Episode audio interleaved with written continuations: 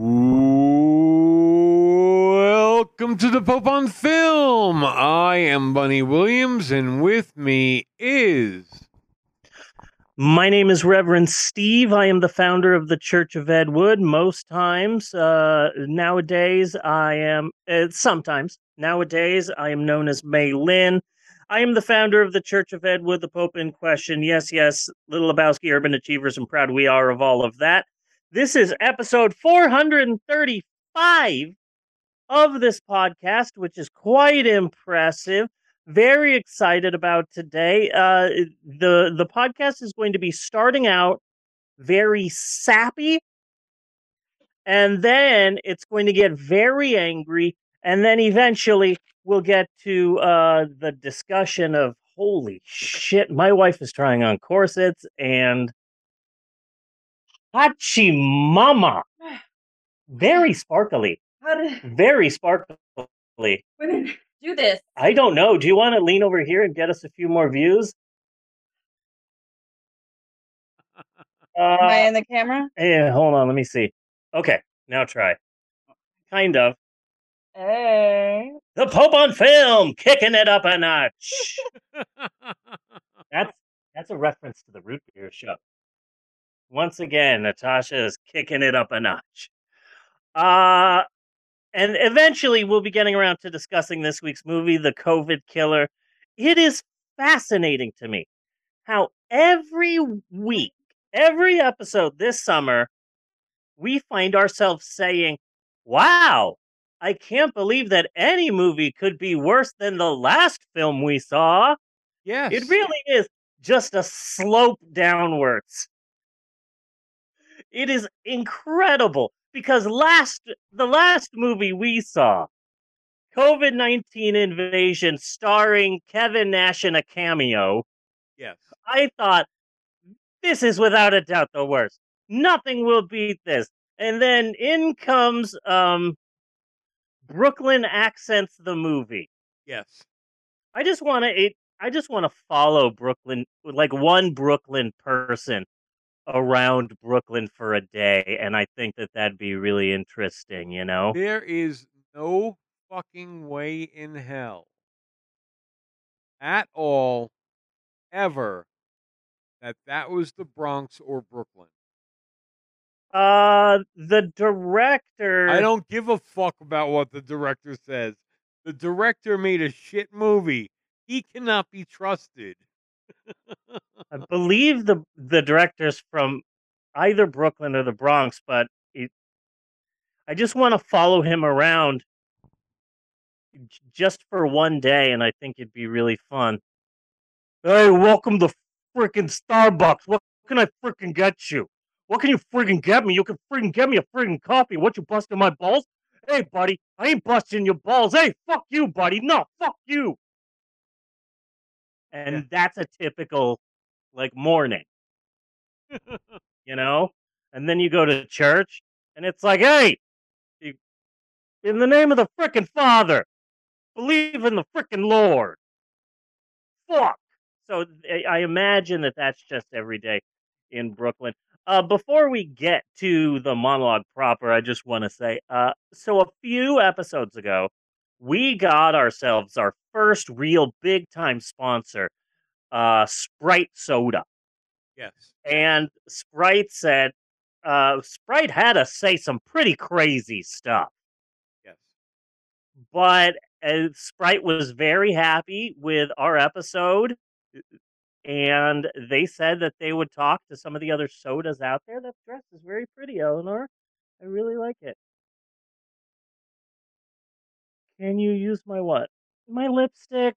Oh, you always want to. I don't have that much lipstick, okay? So don't go overboard, okay? Here you go. There's my lipstick. Ugh, kids. So they went around and told uh, uh, some other sodas, and so now it, we've really hit the big time in terms of sponsorship. Yeah. We have hit the big time. The the the the Sprite episode was so big that I am happy to say that this week's episode of the Pope on Film is brought to you by Coca-Cola Bottling Company. Okay. Coca-Cola, drink up Fuckers! I didn't want to say that, but Coke insisted that we say that. Yes. Just want to make that clear. I've got a bunch of things here that Coke wants us to say, and it's quite surprising. So here's another one. Ah, Coca Cola no longer tastes like piss. That's another one that they wanted us to say. Uh, oh, and here's one specifically for for in another language. Hey, you freaking thirsty? Get a freaking coke. What are you talking about? Fuck you. That's specifically for New Yorkers. Yes. That is a Although New I York prefer- commercial. I prefer, and I hate. I'm. I hate. I hope I'm not stepping on your toes, but It's you fine. know, Coca Cola. Deny your creator. Nice. That's a good one. That's another good one. Thank you, Eleanor. Uh, you did pretty good with the lipstick. You did pretty good with the lipstick. I have seen you go very uh abstract with your lipstick. You you you did it pretty good. Uh, Who's buddy. Sorry, but come over here. Come over here and show everybody your lipstick. You, you did pretty good. You don't have to. You don't have to. You don't have to. In fact, I don't want you to. Don't you dare come over here. Don't you dare. What? You want to show everybody your lipstick? I specifically told you not to. How dare you?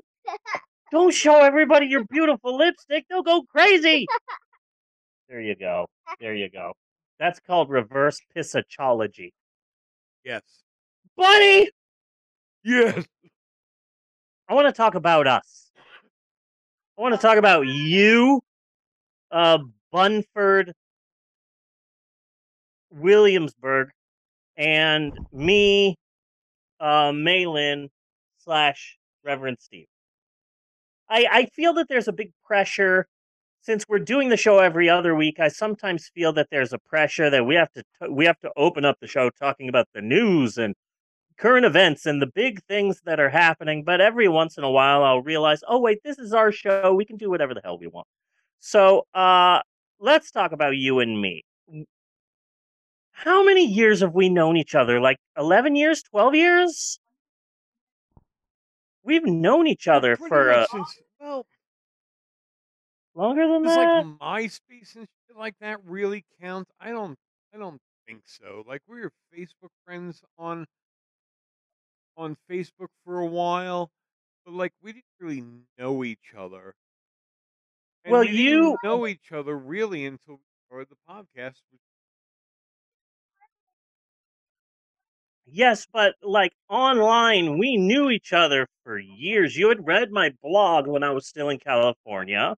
That was like okay. So if we want to go there, that would be roughly around twenty uh, two thousand and seven. Wow. So like like When I was 14, sitting at 15 work- years. and I was bored.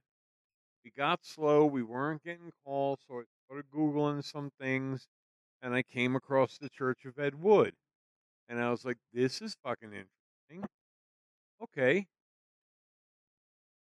Read the whole thing. Read the whole thing through. hmm Became a Woodian. Then started following your blog.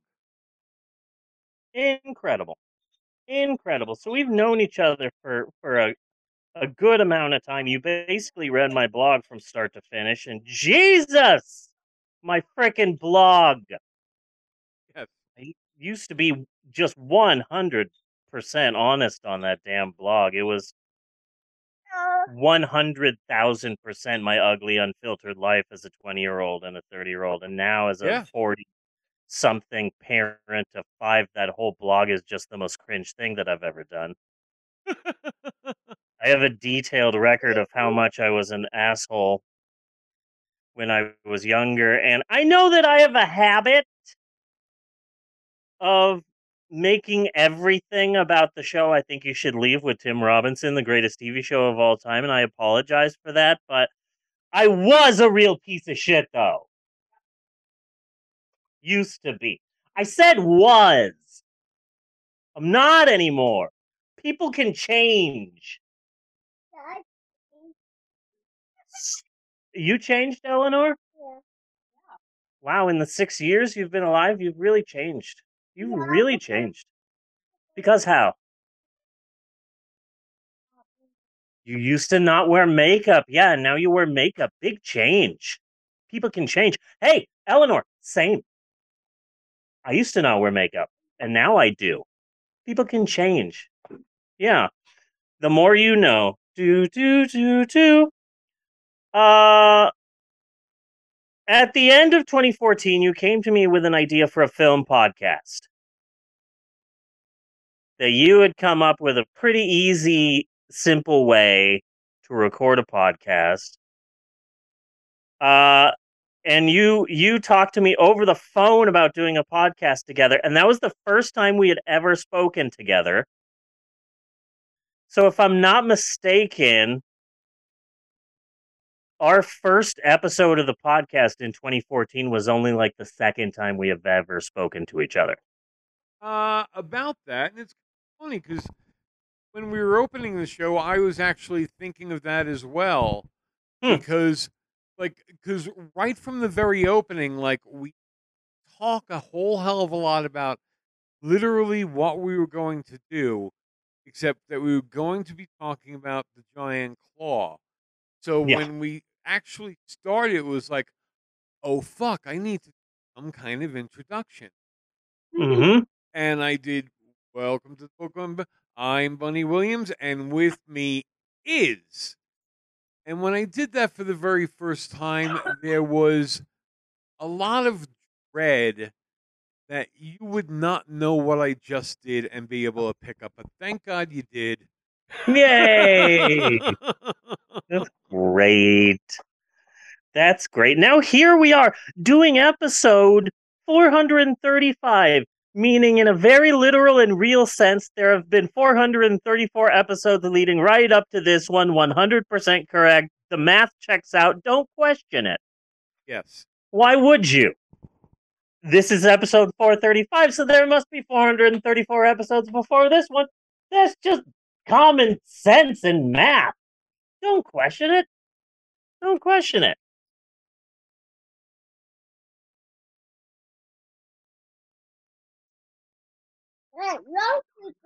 Ah, So uh, I just had to explain that to Natasha. That's uh, hilarious. Um, but I appreciate you, Bunny. I appreciate you very much. We've known each other for like 15 years. We've been doing this podcast since 2014. This is episode 435. I I I, I appreciate you so much, Bunny. You. This show is well.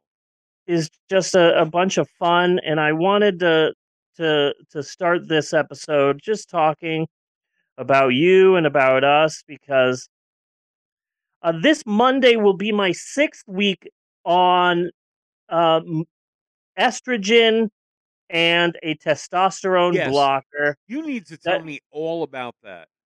Yes, that is known as HRT or hormone replacement therapy for those of you not in the know. So I have a pill that I take once a day, pretty huge, and it blocks my uh, testosterone. And then I have the pill that uh, fills me with estrogen. And right now I'm on the lowest dose. Is it and grape I flavored? no, The estrogen? no, but it is it is a tiny little blue pill Okay. and uh so so that's pretty good Yeah. uh yeah it's mother's little helper and uh so it's been it it's it's you know one day shy of six weeks and I I never thought I'd get here. I have recently talked to my because I have a doctor and then I have a doctor. Uh, I have like my gender doctor, and I have recently talked on the phone with my gender doctor, and my gender doctor says that uh, everything looks good, and she expects that in our after our next meeting, which is in September, she'll raise my dosage, so I'll be getting uh, stronger doses of both my estrogen and my Okay. testosterone blocker, and so that's good. Right now, I'm on the earliest dose, but uh, yeah, things have been things have been good. It's difficult explaining to people because a lot of people go, "Oh, so how is it? How do you feel?" And you know, you said it. All of the things that my uh, HRT is giving me could easily just be I'm in my 40s, Okay. you know?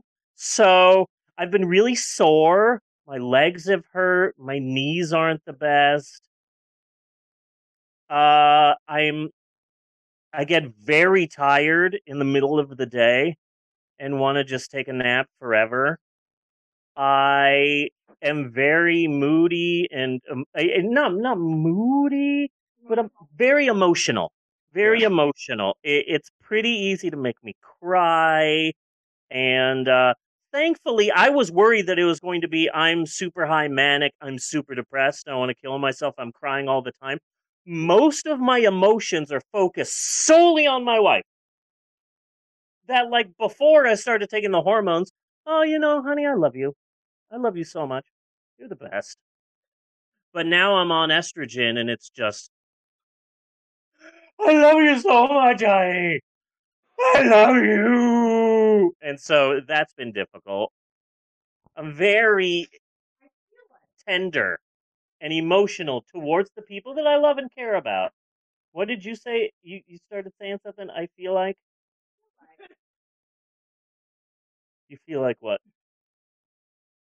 Uh, you're going through puberty again. I'm going through puberty again. I'm going through puberty too. Yeah. That going through period a, a, a puberty as a female is always different, and you are expressing to the world just exactly how teenagers might kill themselves if they're so in love. Yeah, yeah, I can. f- I yeah, Romeo and Juliet. I get that Romeo and Juliet thing right now because the it, I'm happy that so far my mood swings have been primarily focused on you. You know, Thanks. on you. I was worried that I was just going to be super like happy, giggling, and laying on the floor crying just 20 times a day. But no, it's all just all of my emotions right now are just focused on you and how much I love you and how great you are. Big burden for me, but I'll do it for you. It's Big Bird for you? I didn't want you to find out this way. Yeah, so so all all of her emotions on Big Bird. no, she said she said it's a big burden for me, Oh, but I oh, okay. misheard her. I was just I was taking a piss. Uh so so yeah, so that's been me. Oh, another I I want to eat constantly. So then I started getting anxious about that because I just want to eat 24/7. So I said I'm going to start working out. I'm going to start doing walks and jogs and getting healthy and, and going outside and and doing laps and feeling really good about myself and I started doing like, "Hey, I did 2 miles of walking and jogging today. Hey, I did 4 miles. Hey, I did almost six and a half miles. Hey, I fractured my knee because I always overdo it. Now that I'm thinking about it, that really is tied to the to the estrogen because I I want to eat 24/7. It's like a god it, it- I'm like a food vampire Here's now. the thing. I don't know if it is tied to the estrogen because I would like to reference you back to California when we had a membership to California Family Fitness. California Family overdid Fitness. it and had to have x-rays done of your chest and your ribs because you strained That's your ribs. right. I sprained my ribs because I was working out too much. You have a habit of doing this I do. regardless of your gender. But this time I was specifically doing it because of But you can The do it estrogen. without overdoing. yeah, yeah, and that's that's, what I'm a that's you thing. yeah. Not a gender or estrogen thing. Yeah, but so so yeah, we got a, a YMCA membership recently, and that's been great. We have it, there's a, a like an Olympic sized lap pool, and then a. I thought they were much bigger than that. No. Really? Yeah. Wow, I know nothing. and then there's a, a lazy river and a water slide and a jacuzzi that's hardly hot. And there's what? slide. Yeah, and there's a water slide. Dinosaur. Oh yes, and then the dinosaur water slide, the- the area for the kids. I forgot about that. With the buckets, yeah, and, and fountains, and so we've been going to that a lot. That's been fun. Oh, that's been fun. Has It been has fun. it has been fun. fact that Uh, somebody does want to go there twenty four seven, and that's uh, that's a bit difficult. Yeah, It's closed because they had a swim meet. And Eleanor asked me, Mom, can we go to the Y? I said, Why? So we can go swimming. Okay, but you can't go swimming. The pool's closed. Show me. Prove it to me. I'm like, excuse you. like that's how I didn't know she is. said that. That's funny. Yeah. prove it to me. I need proof. So, uh, what was I saying? So yeah, so that's been me and my uh estrogen. It's been great, and I feel good. My wife says that that my face has slowly been changing. My face is the I It thought, hasn't- I thought like in one picture, and like one picture you sent up today. I I I, I thought some of your facial features had looked more feminine, but just Yeah. the one. So like I, okay, weird angle. Whatever. I don't know. Yeah, every every once in a while I'll get like a really good picture of myself. It, it my cheeks are are getting a bit more sunken in, Yeah. and I like that. And my face is a lot smoother. It hasn't stopped my facial hair from growing, but it is growing a lot softer, and and uh, shaving it is less of a pain, so that's good. And my yeah, baby's definitely need to starting to, wax grow in. again.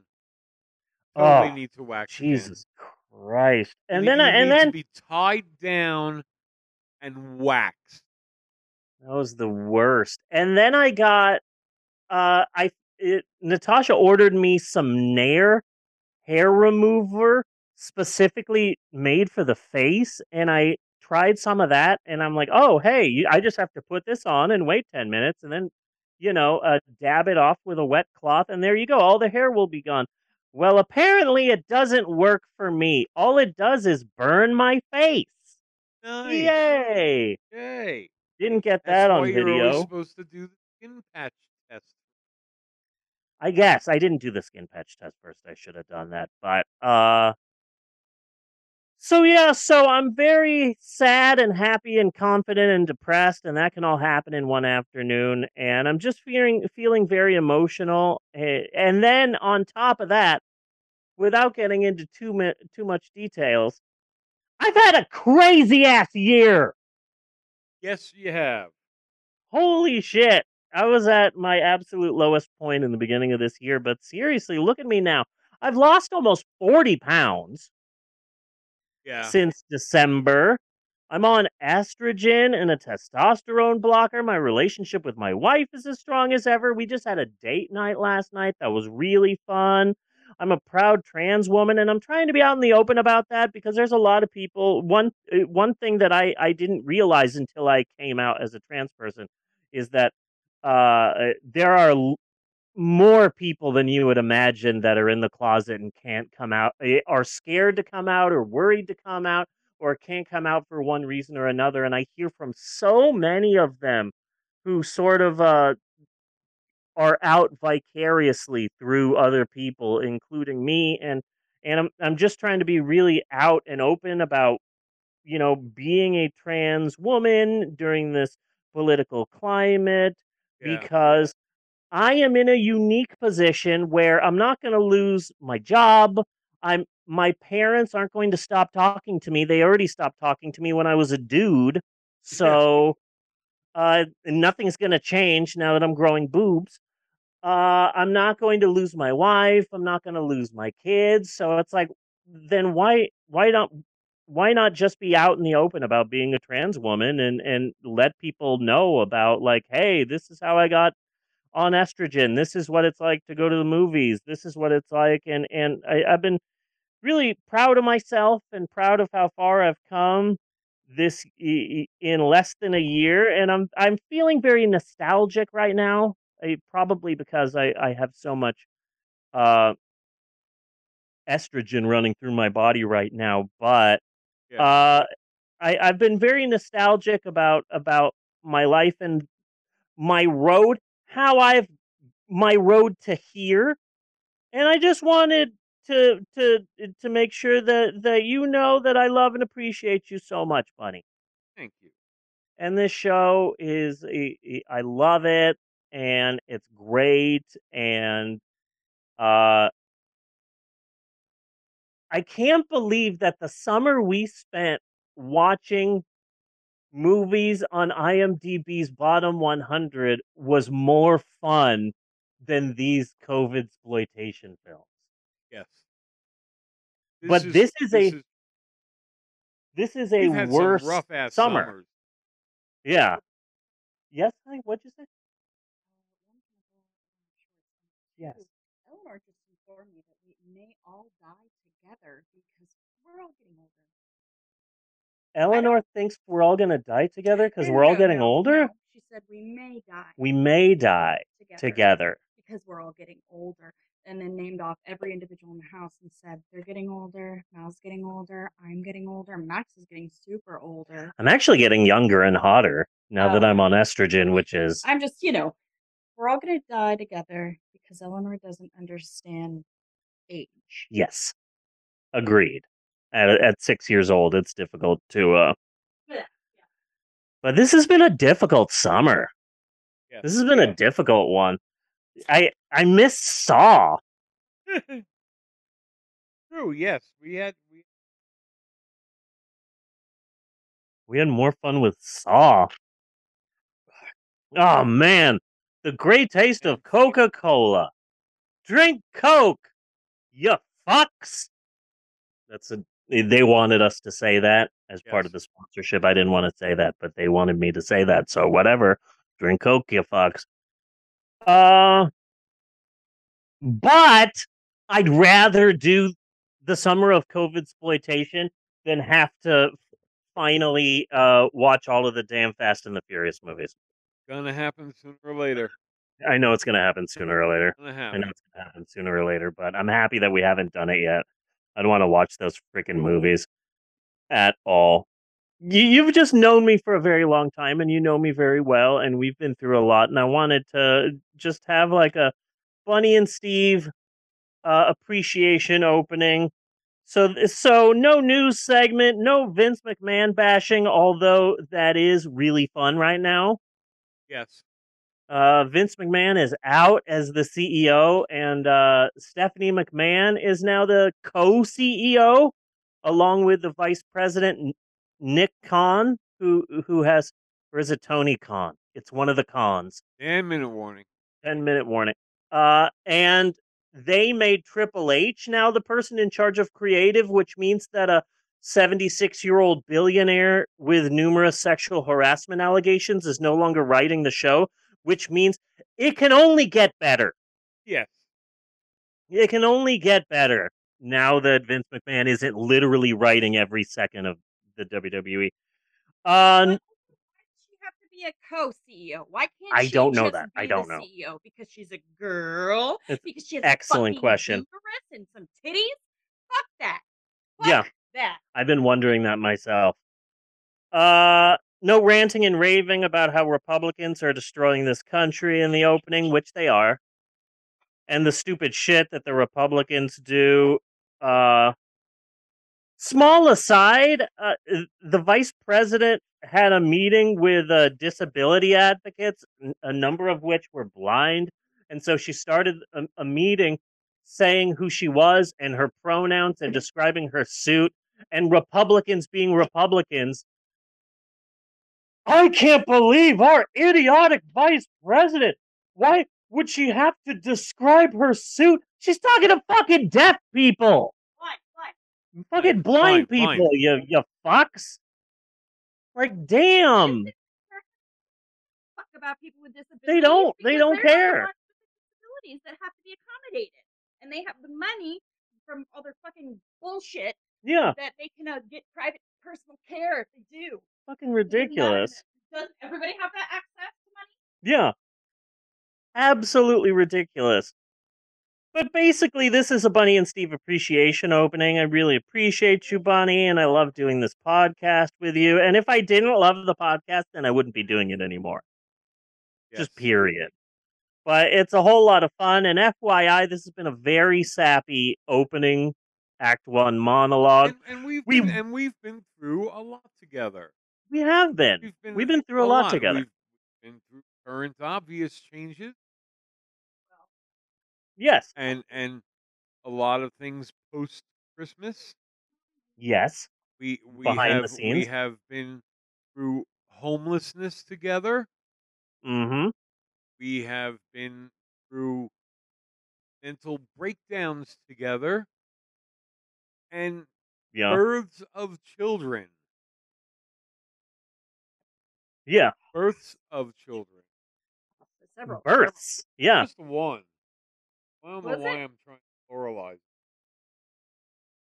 But no, next one, right? we've we've been through a lot of horrible things together. Brats, Slender Man, Super Babies, Baby Geniuses 2, 2008's disaster movie, Yes. Recep Ivedik. Decep even. Just saying that, we get like a bump of like a thousand listens. It's incredible. This is becoming a Recep Deek Stan podcast. but this is a really sappy intro. Uh, we're going to be taking a short break in a little bit, and then we're going to move on to Steve's historic approximations, where we are going to be. I'm going to get really pissed off. yeah. We're going to be talking about the difficult, the, the difficult position that liberals find themselves in now, where they kind of, sort of have to defend the Walt Disney Corporation. And that sucks. That really sucks. Having to defend this major corporation like they're not evil because the Republicans are convinced that they they're eating babies, yes. you know? So but then the thing is is that it, it, Republicans are out there saying, "Oh, Disney's groomers and they're uh, molesting children and eating children." And then the liberals are like, hey, calm down. Disney isn't doing that. And then, like, you eventually learn that in like 1945, Walt Disney made a cartoon called The Joys of Eating Babies. And it's like, fuck, I'm trying to defend you. Yes. You're an No, evil I- I- corporation, and I'm having to defend you. I, I, I, I am in no mood to defend Disney. I really want to see Disney and Florida rip each other apart. So they are both just bloody masses. As long as Marvel movies survive. Oh, I'm saying. And then I see, and then I see liberals. Oh well, if Ron DeSantis wants to uh, crack down on Disney, then Disney should just take their park and go somewhere else. Oh yeah, sure. Just pack it all up in boxes. Just pack up the entirety of five theme parks, two water parks, and like thirty-five hotels in the back of a truck. Yes. Just drive it to another state. Easy as pie. Think, McFly, think. Piss me off. I- it- it- I, I just get upset sometimes with liberals as much as I do with, with conservatives, but not in a Joe Rogan sort of of uh, way. A lot of times when you when you hear someone say, "Oh, I hate liberals and conservatives," and it's like, okay, only conservatives say that. Yeah. But it it, it upsets me because I remember when Trump was president, you'd see these pictures of Trump in the Oval Office being held by Jesus. Yeah. And there's an American flag in the back, and he's he's like glowing like he's a god. And all these liberal liberals are like, "Oh my god, this is horrible!" And like half of those liberals are now showing pictures of the exact same thing with Biden. Although they, they've got to do the Rambo Biden for me. Those I- fucking pictures of Trump I absolutely Those are love. hilarious. Yeah. It's like the one I found the other day where he was where Trump was riding a bear. Like I Yeah. fucking love that shit. And if they want to do Oh, yeah, the guy who's- the guy who's scared of stairs. The guy who's scared of stairs is going to be Yeah. riding a giant angry bear. Yeah. Okay. But yeah, no, no, no. I, I mean, I- don't know if we're exactly talking liberals though, or if we're just talking fucking Democrats. And and it Yeah. pisses me off because like this is exactly what I said was going to happen. Uh-huh. Biden's going to get into office, and everybody's going to go to sleep. There's documented evidence out there. And Yep. here we go.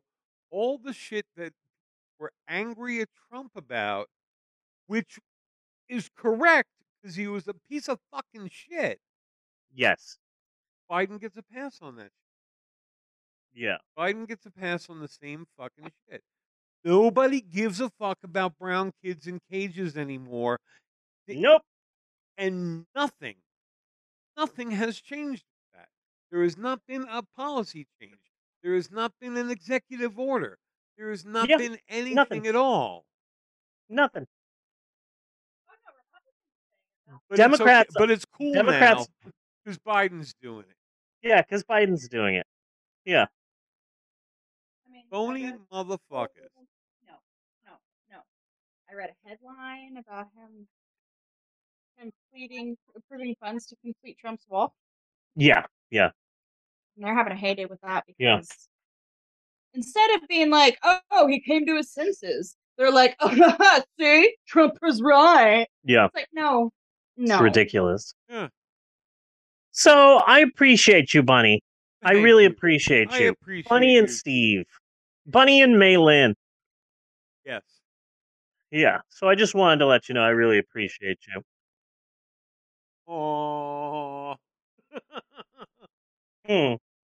So uh so that's it for our monologue. We are going to be taking a short break because Zoom only does 45 minute meetings. But we will be right back with Steve's historic approximations. We're going to be talking about the Disney Corporation and one of the weirdest, most horrible things that they've ever done. Our sponsor this week is Coca Cola. Drink Coke, you shitheads. We didn't want to say that. They made us say that. yes. Eh, We had to. It's the copy right here. I got the paper right here. It's what they said. So uh be sure and ju- eh, stay tuned because we will be right back with some more fun. It's going to cut off in five, four, three. Certified frustration free packaging. Hmm. Not not frustrating. That's good. Guess I just pull here and uh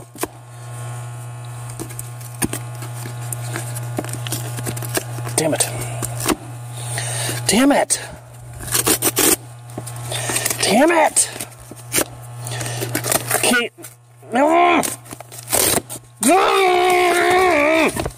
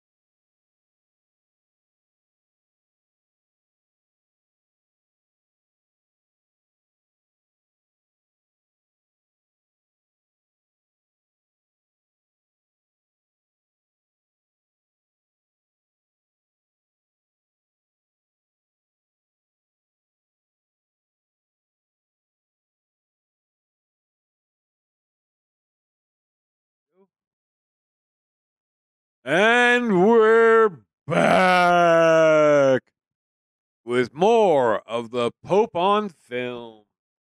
Buddy! Yes. If you're like me, you're no doubt a big fan of this podcast, The Pope on Film. I mean, who isn't really nowadays? It's sweeping the nation. It's uh Roombaing the nation. But only the real fans, the true hardcore, ride or die fans of this podcast, only they would know the two basic, undeniably really real, and in no way made up on the spot facts about the both of us, you and I, America's cutest podcasting couple, Bunny and Maylin.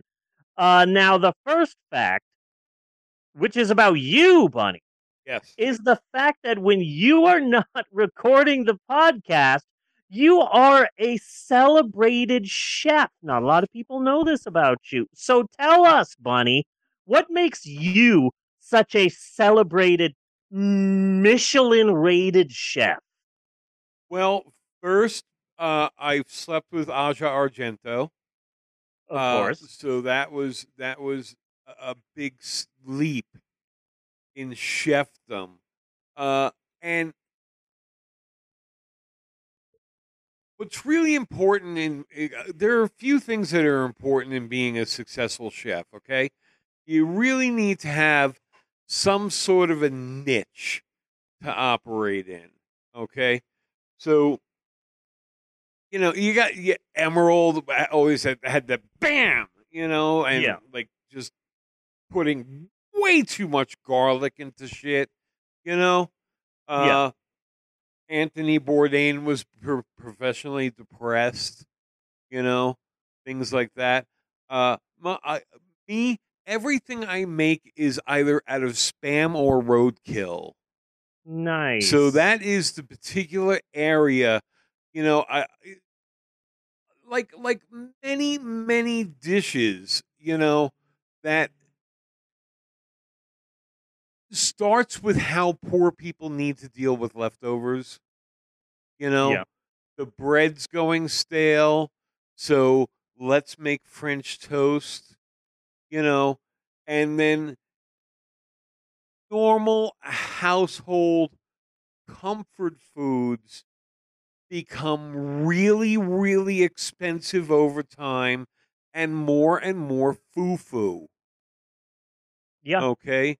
So. I am trying to elevate spam and roadkill or meat surprise because you Meat never know when you got what you're going to find laying around yeah. uh, to a whole new level. nice. Okay, I I am mostly grinding them and then shaping them into interesting shapes. yeah. Okay, so you can you can eat a spam and roadkill gumby. Nice. You know, a- a- a, grimace. Let me ask you a Magilla gorilla. Nice. Let me ask you a question. What's your chef catchphrase? Because every chef has the catchphrase, like you said. Uh, Emeril had bam. Anthony Bourdain Yes. had oh, good grief. Yes. Um, my favorite was Mario Batali. His catchphrase was slap nuts, and then he'd hit you with a guitar. That was weird. I I go with this probably won't kill you. Nice. That's a good chef catchphrase. I like that. You know, So so, you, you you're cooking, you know, and you reach over and maybe you're grabbing the chives, maybe you're grabbing the comet. You don't know, but this probably won't kill you. Yeah, I it, I uh I think that more uh chefs should say that. Just if anything, as a comfort, you know, just to make you feel a little bit better. And the second Might not fact, be bad for doctors either. Y- y- right?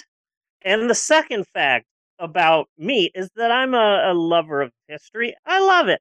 but I'm also a storyteller. So, what we do at this section of the podcast is I take a story from the history books, maybe one that people don't know too well, and reword it via my own special, unique storytelling style. And that's what this is another educationally uneducational installment of Steve's Historic Approximations.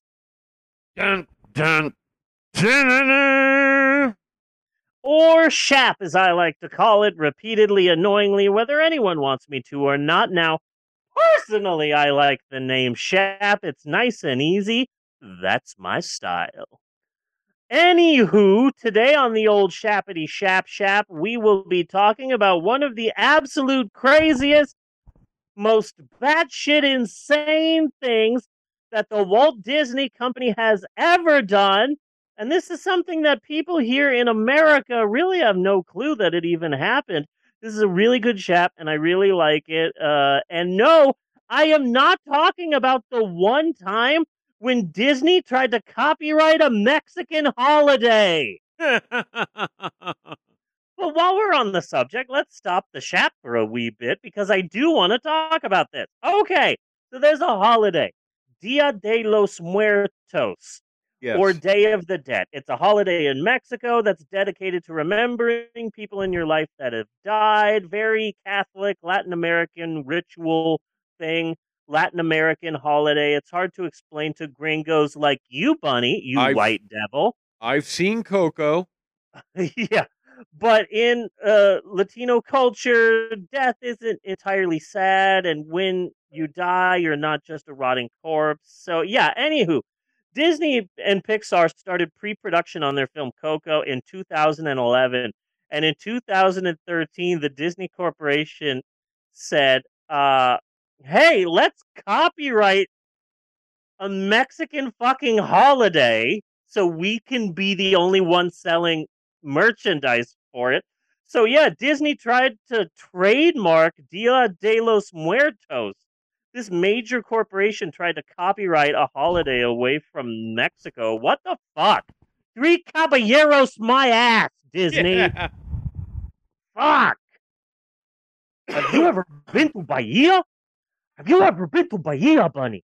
I was explaining the Three Caballeros to Eleanor the other day, my six-year-old, and it's it's so difficult to explain that movie to someone who hasn't seen it.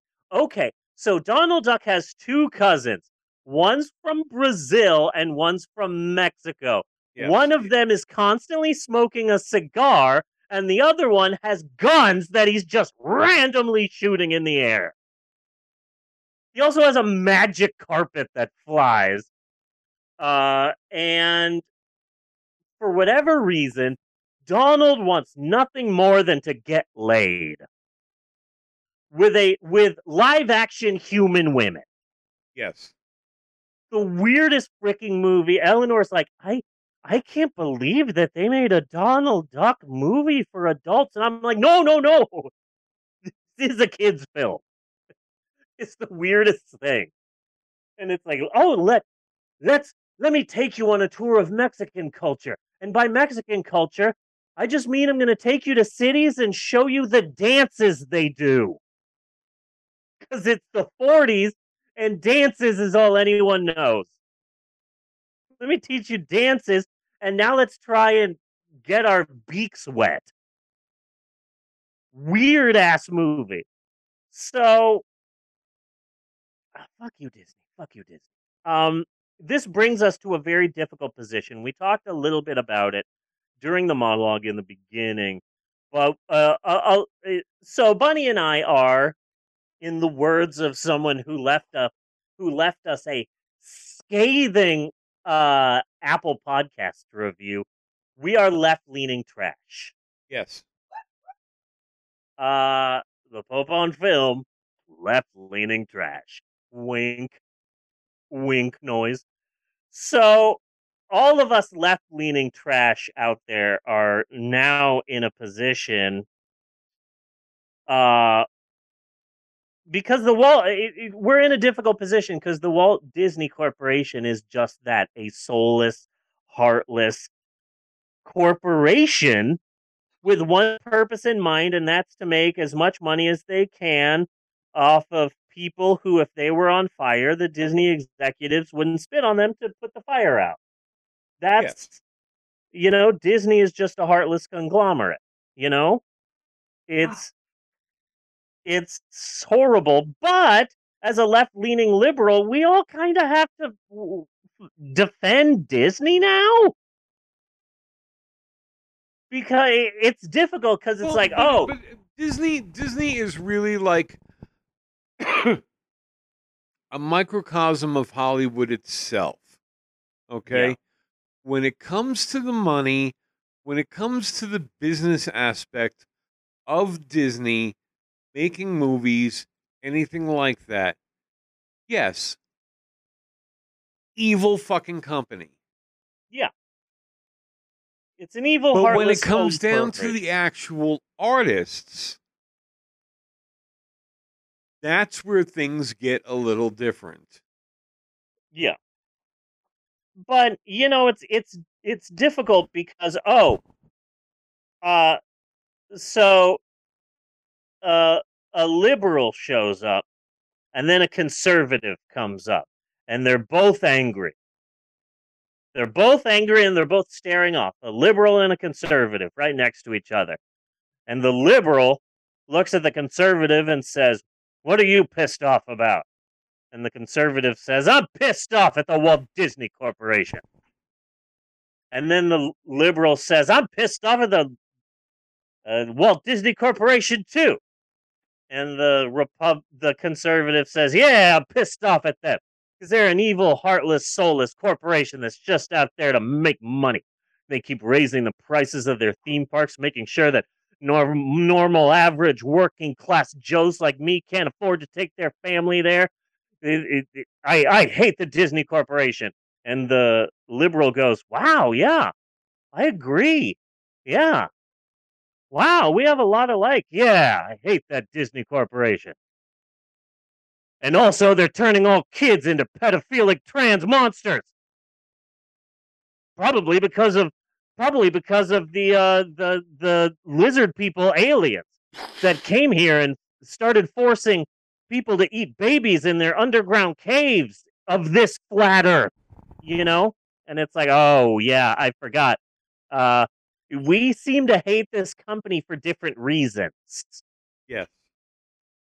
But we all agree Your one thing. reasons just drove off the fucking cliff. Yeah. Uh so okay. Uh so here's the thing. Um there the brainwashed angry fake Christian right out there uh are are are convinced that Disney is full of groomers and that they're grooming kids. That that's uh that's what they say. Oh, they're groomers. They're grooming kids. It's part of a strategy that the Republicans do and they do really well where it's like what I am saying is right. Oh, you disagree with me? Okay. Child fucker. And and and, and that's it. Like there's no comeback from that Yeah. just just what I'm saying is right. And if you disagree with me, okay, then you're a satanic, evil, brainwashed agent of Satan, and you uh, love grooming kids and eating kids, and you're a liar. And why are you in league with Satan, you grooming, pedophilic, child rapist? And it's like, okay, we, fuck you. It's difficult to to argue with that, you know that like we're right. Anyone who isn't is, is loves she, loves to fuck kids. That's basically what they're doing. They have no proof of this, but this is where uh, this shap takes a bit of a difficult turn because uh, no, Disney is not grooming kids, but they did one time.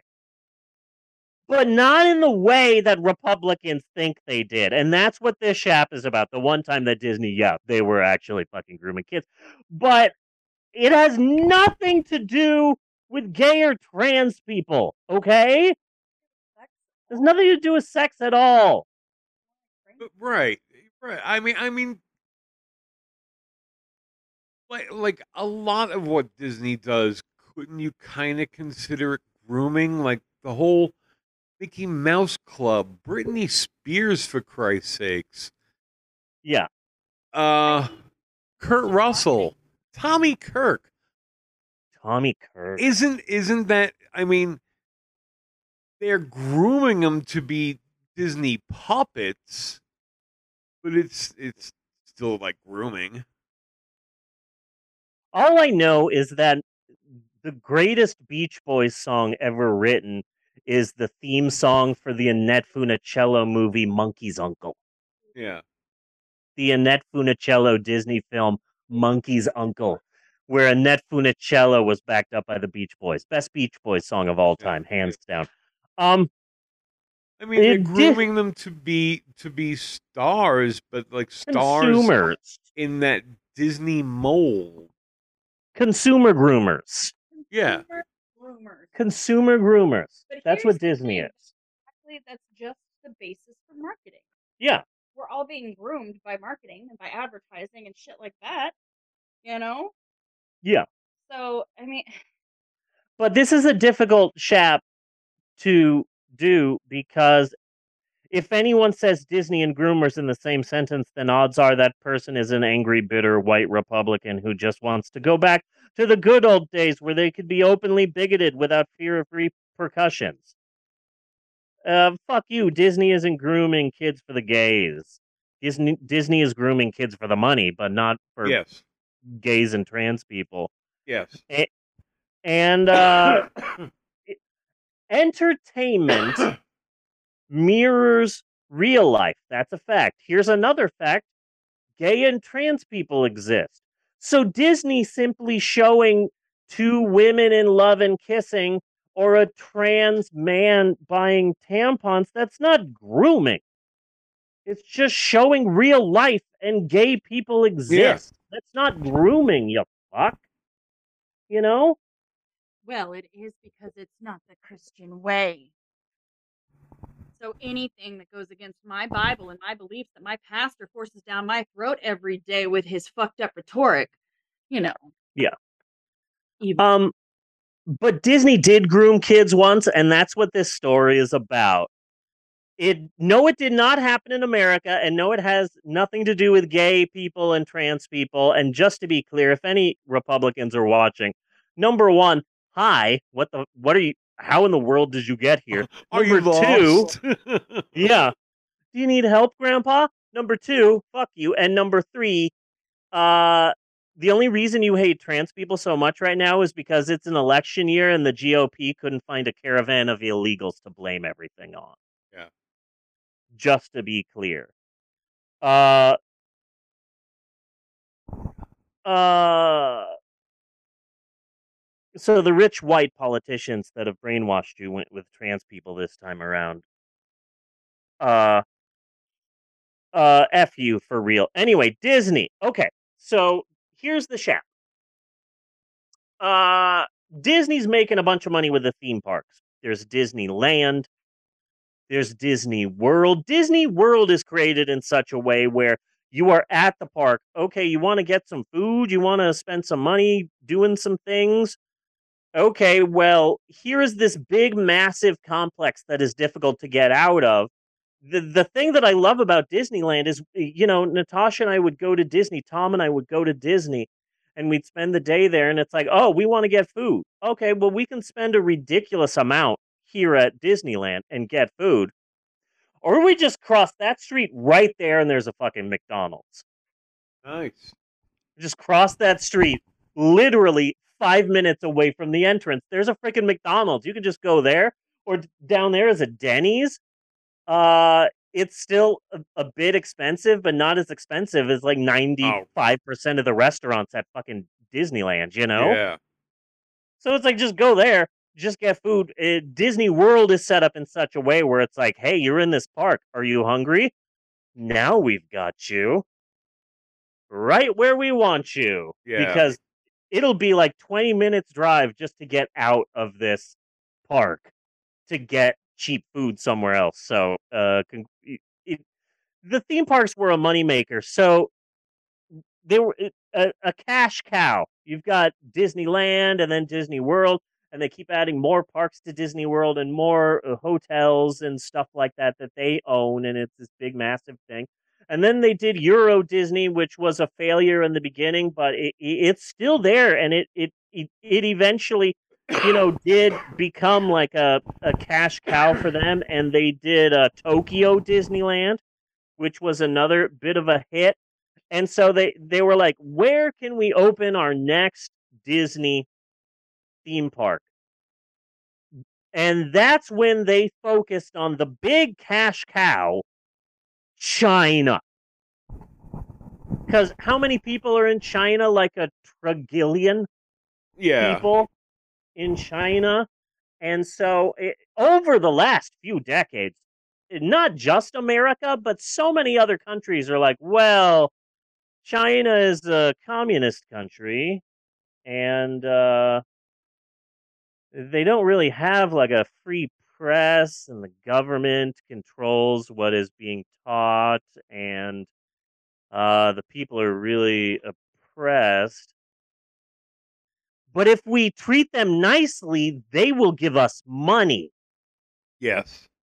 So, and, and and it's really difficult, eh, and especially here in America. And so Disney is like, okay, I've got an idea. This is crazy, but hear me out.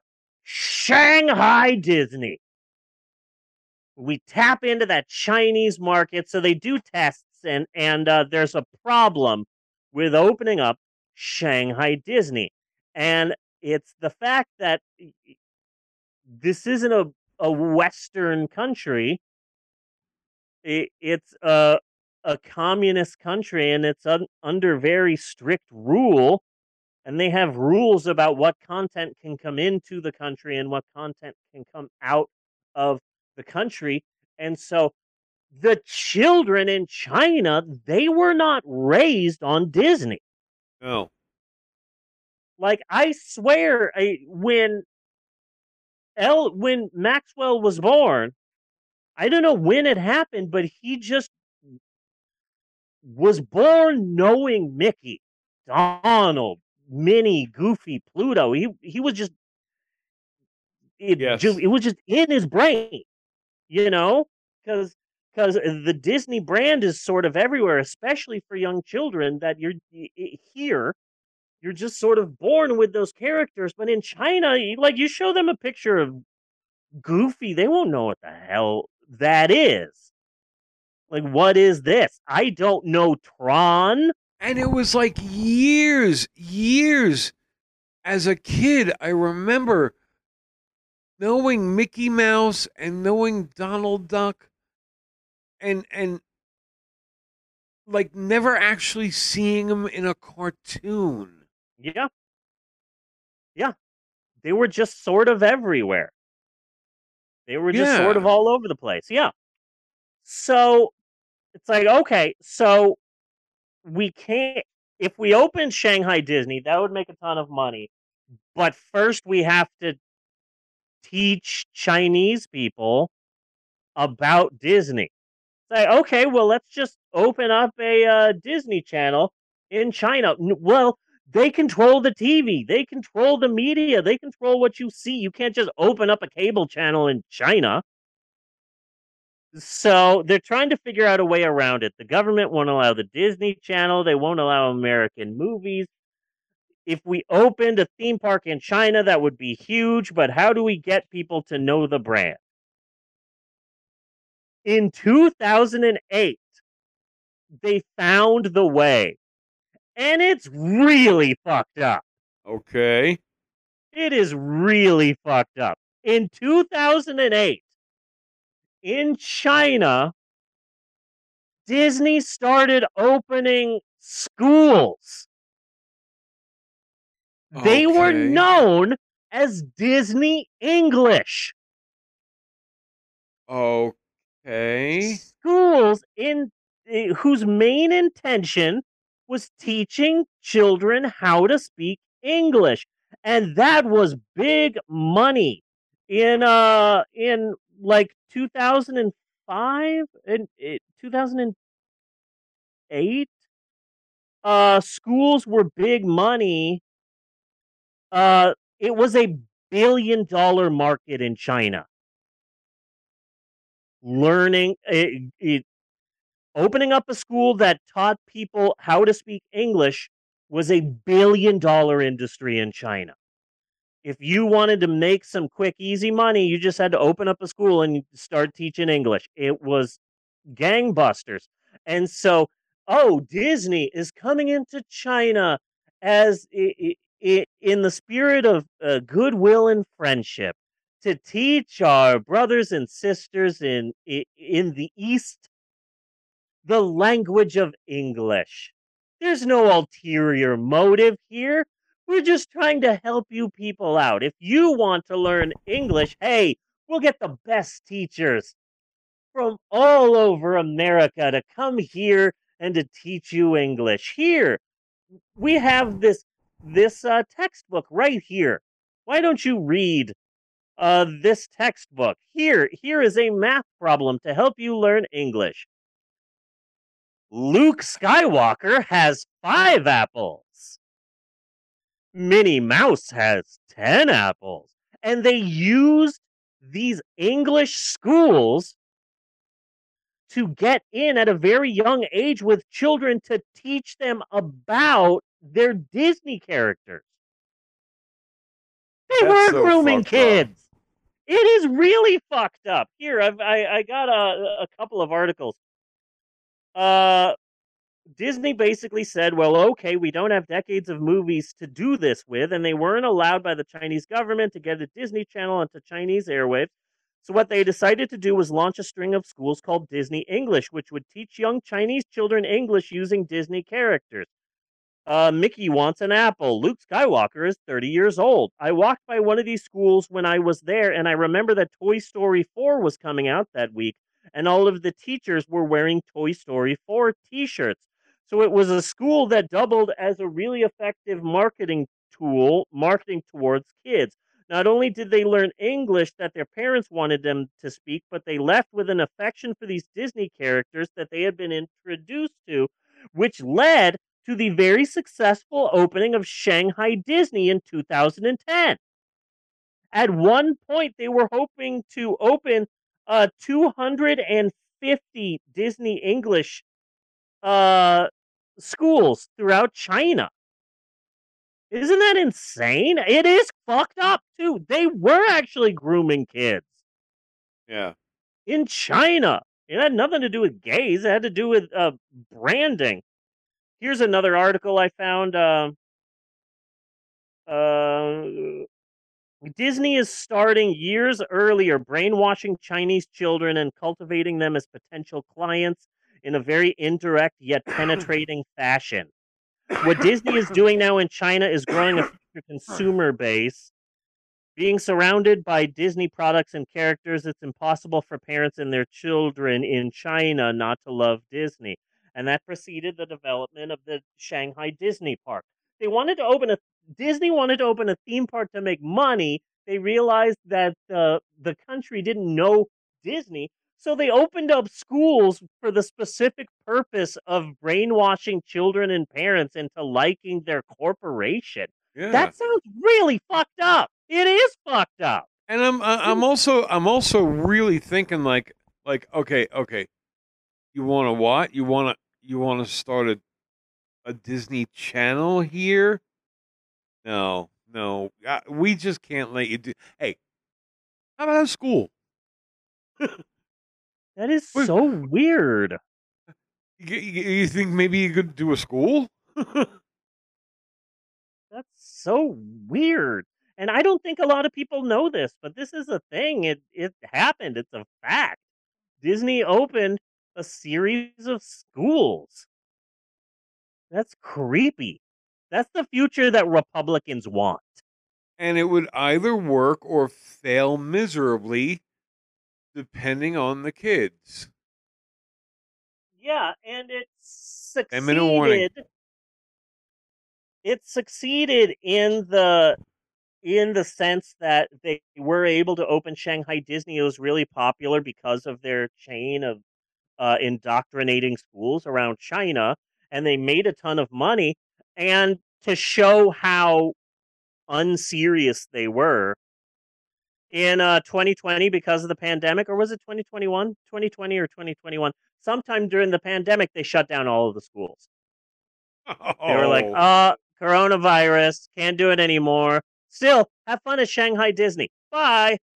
So they used uh, uh, English language schools in order to sneakily gain a foothold into the country. That is really fucked up. That is.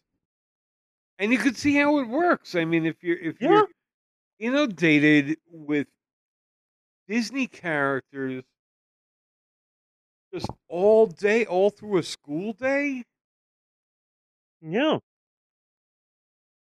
that's fucked up. it is. It is messed up, and it, it, liberals are in this difficult position where it's like, oh man, this Lightyear movie, it looks dumb. I don't want to go see that. Oh, what? Uh, two gay women kiss in it, and now Republicans are boycotting the movie. Well, shit. I guess I gotta fucking spend money on Lightyear now. Thanks. I gotta go watch this hour and fifty minute. It was not. know. It wasn't See, a good movie. I, I, I wasn't a good don't movie. I don't play that. Lightyear was a stupid fucking idea from the beginning. It was. so what? It, it it doesn't make it better or worse or anything that there's a brief lesbian kiss in it. It's Yeah. just really annoying that that uh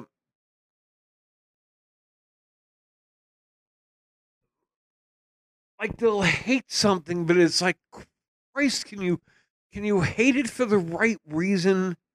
Yeah. Like, can't it just be a shitty movie? Yeah, and then Lightyear bombed, and Republicans are like, ah, get woke, go broke. That's what you get for forcing your woke ideologies onto here. And it's like, no, Lightyear didn't fail because, oh, uh, the people who hate cancel culture tried to are trying to cancel Disney. It didn't succeed because the movie just sucked. Yeah, It just it sucked. was a stupid concept. yeah. Ridiculous. You know, I mean, ah, Yeah, so that's Shap this week. Disney was grooming. It had nothing to do with gays or trans people. I can't wait for it to not be an election had- year. they could have had a light year universe, all of its own, but they stepped too far. Yeah, You know? Okay, so Buzz Lightyear is now a real spaceman flying around. So how does Andy know about this spaceman flying around that he wants its toy? And how do toy manufacturers know to make a toy about this spaceman? because it explains it in a in a little uh opening bit of text in the beginning of the movie that the movie Lightyear is actually a movie that came out in the 90s that a young Andy saw and then went to the store to buy the toy loosely based on the movie.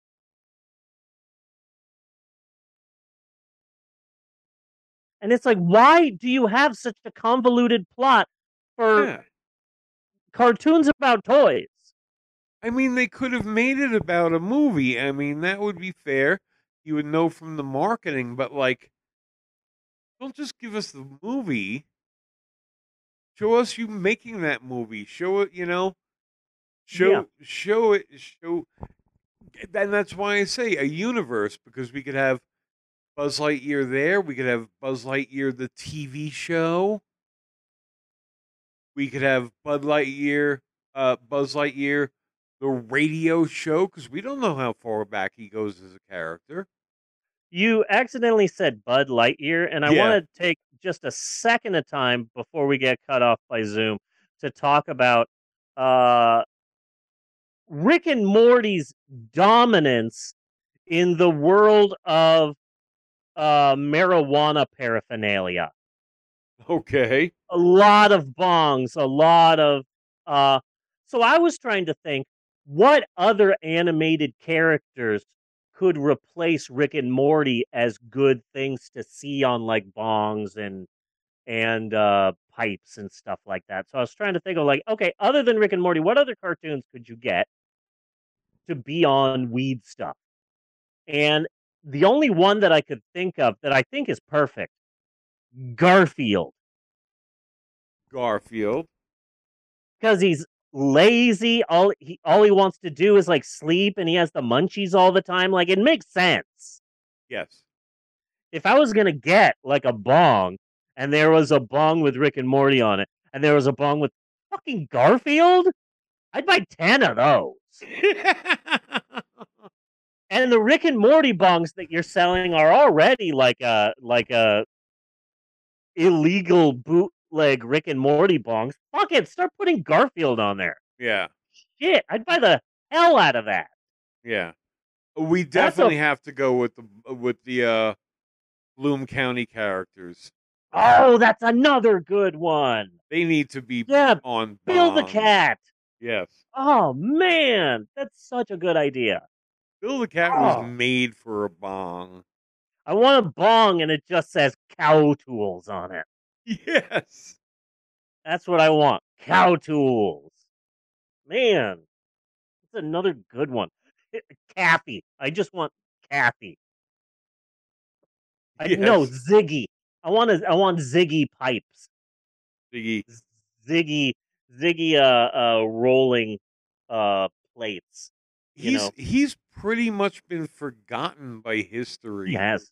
He has. Ziggy, a- it's weird because Ziggy in that second was all over the fucking place. everywhere. Everywhere. He had a Christmas special. Cups and calendars and placemats and notebooks and Yeah. trapper keepers. You can get fucking Ziggy on goddamn anything. Yeah. That was back when comic strips had merchandise. Yes. I remember seeing Bill the Cat dolls. I didn't have a Bill the Cat doll, but I did have an Opus doll. But I really think that Ziggy is the last performer to have died because of the talkie. Yeah. yeah. Because he was Yeah. a s- completely silent character Yeah, he had a Christmas special where he didn't say a single word. and then he was fucking gone. Yeah. No, Bunny. Ziggy was taken to a nice farm upstate where there were a bunch of other Ziggies there and he can just run and play. It's fun. Uh, uh, Ziggy is there along with uh, the cast of BC and the Wizard of Id. yes. They're all there. Beetle Bailey is there. Snuffy Uh, Smith. Snuffy Smith. Yeah. So much fun. So that's it for this week's Steve Historical Approximations. Be sure and join us next week for more educationally uneducational fun with Steve's Historic Approximations. And cut on that. Bunny, unfortunately, we have a movie to get to. Yes, Uh, we do. 2021's The COVID Killer. Um, no, I don't want to see your fucking shoe collection. Fuck, this is a New York movie. Fuck. How many times do we have to see your nice, expensive car? Fuck you. yeah. Okay. we need to talk about this week's movie, The COVID Killer. Um, but we are going to take a break. We're going to be watching some videos and uh, maybe, if we're lucky, a song or two. Going to be a whole bunch of fun. And uh, so stick around. You're going to want to hear about this week's movie, and we're going to be talking about the filmmaker There we go.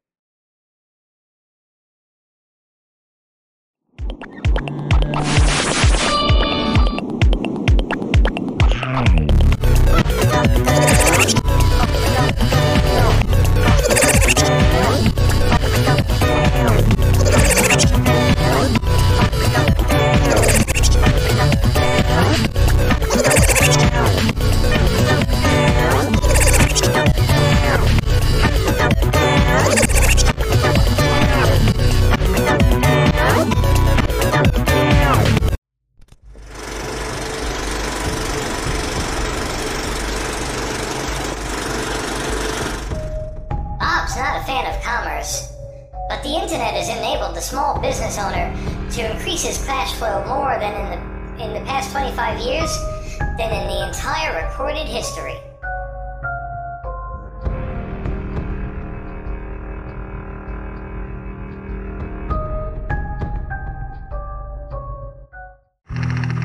Republicans had cause to laugh today, and no, I'm not talking about Trump care.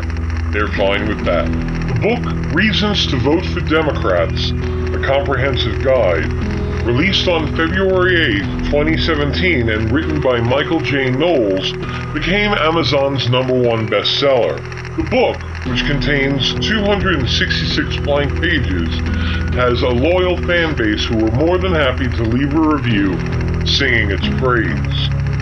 While many found the book informative, captivating, and the best book they have seen this year, others found that the 266 blank pages actually gave them nightmares.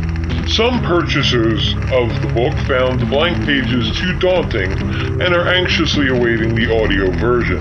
The GOP base, who vigilantly scrutinizes any and all events for even the slightest hint of conspiracy, concocted this very plausible scenario. Quote, I totally called that Dems would copy this idea and call it their own. Remember, kids, if they didn't have double standards, they wouldn't have standards at all. Unquote. In fact, this has already happened when liberal trolls released this book two months earlier. Why Trump Deserves Trust, Respect, and Admiration, written by David King, contains 206 blank pages. T-pop analyst Floyd Likes-the-Cox notes that it took Michael J. Knowles two months to plagiarize a blank book. While many agree with Mr. Likes-the-Cox, critics are quick to point out that blank novelty books have been a staple of the publishing and novelty industry for many years. They believe that this may indicate that the plagiarism could potentially go back much, much further. Those who are aware of the book Why Trump Deserves Trust, Respect, and Admiration repeatedly point out that that book never made the number one spot on Amazon's bestseller list. Research conducted by Satoshi Kanazawa of the London School for Economics and Political Science seems to indicate that Democrats prefer books that actually have words in them.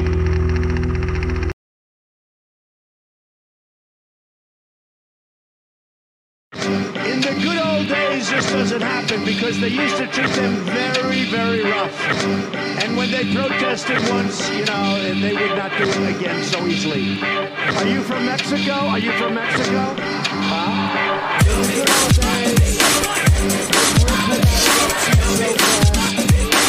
Days.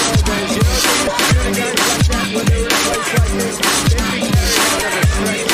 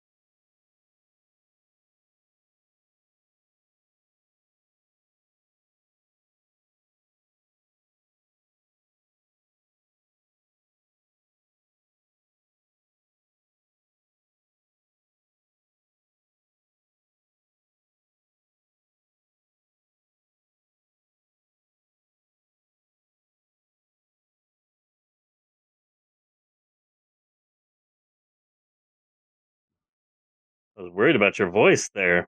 Yowza. Uh, okay. Uh, it's time, Bunny. It is time.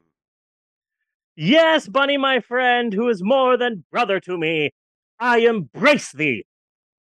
That's a reference to a specific uh Thor cartoon.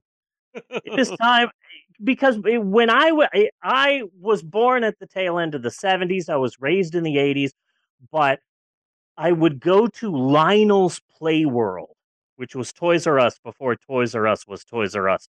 Yeah. And there they would sell VHS uh, m- tapes of Marvel cartoons for five dollars, and you would get one cartoon from the '80s, and one on each videotape was one cartoon from the '80s and one cartoon from the '60s. Oh. And that was so that's when I saw a lot of those old, almost clutch cargo looking cartoons from like the '60s, where they would yeah.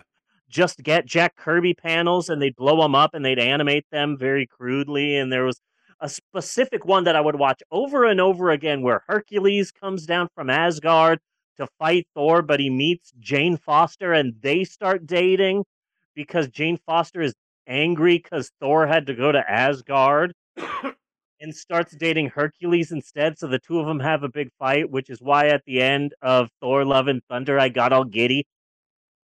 Yeah. He even had the little weirdo scepter thing and like the little hat. It looked like a really good Hercules, but anyway. Uh, Uh, yeah, see, I, I, I hit just right for those cartoons. Yeah. I was I was born in '63, so spent a chunk of my childhood, the part that I'm not too terribly aware of, you know. Yeah.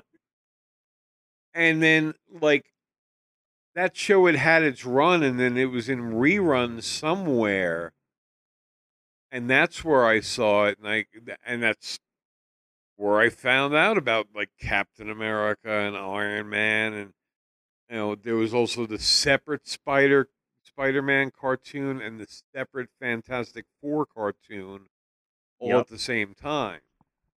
and people people nowadays can just go into spins a web any size catches thieves just like flies but you don't see a lot of people singing when captain america throws Throws his, mighty shield you know all you don't a those who chose to oppose his shield must yield. When it comes to a fight, and it, I'm I'm fuzzy here, man. with the red and the white and the blue coup. when captain America, The red and the white and the blue will come through when. Captain America throws his mighty shield. Yeah. You don't see a lot of people. And then, like, Iron Man had like a swinging 60s one. Doc Iron Banner, Man. belted by Man. gamma rays, turned Yup. into the Hulk. In the only world they ever loving Hulk. Hulk. And then Oh. there was another, like the Captain America one, there was uh, From the Rainbow Bridge of Of Asgard. Yeah. Yeah. So I would watch those cartoons, uh, you know, from those VHS tapes that, that were just five bucks at Lionel Play World. We are having this conversation, and it's a lot of fun because talking about the 1960s Marvel cartoons is more fun than talking about this week's film, The COVID Killer. Yes. A movie Okay. that pisses me off right from the cover. Okay, right from the fucking poster, it pisses me off. I'm Why? going back to I'm going back to the pre-roll real quick here. I mean, yeah, okay.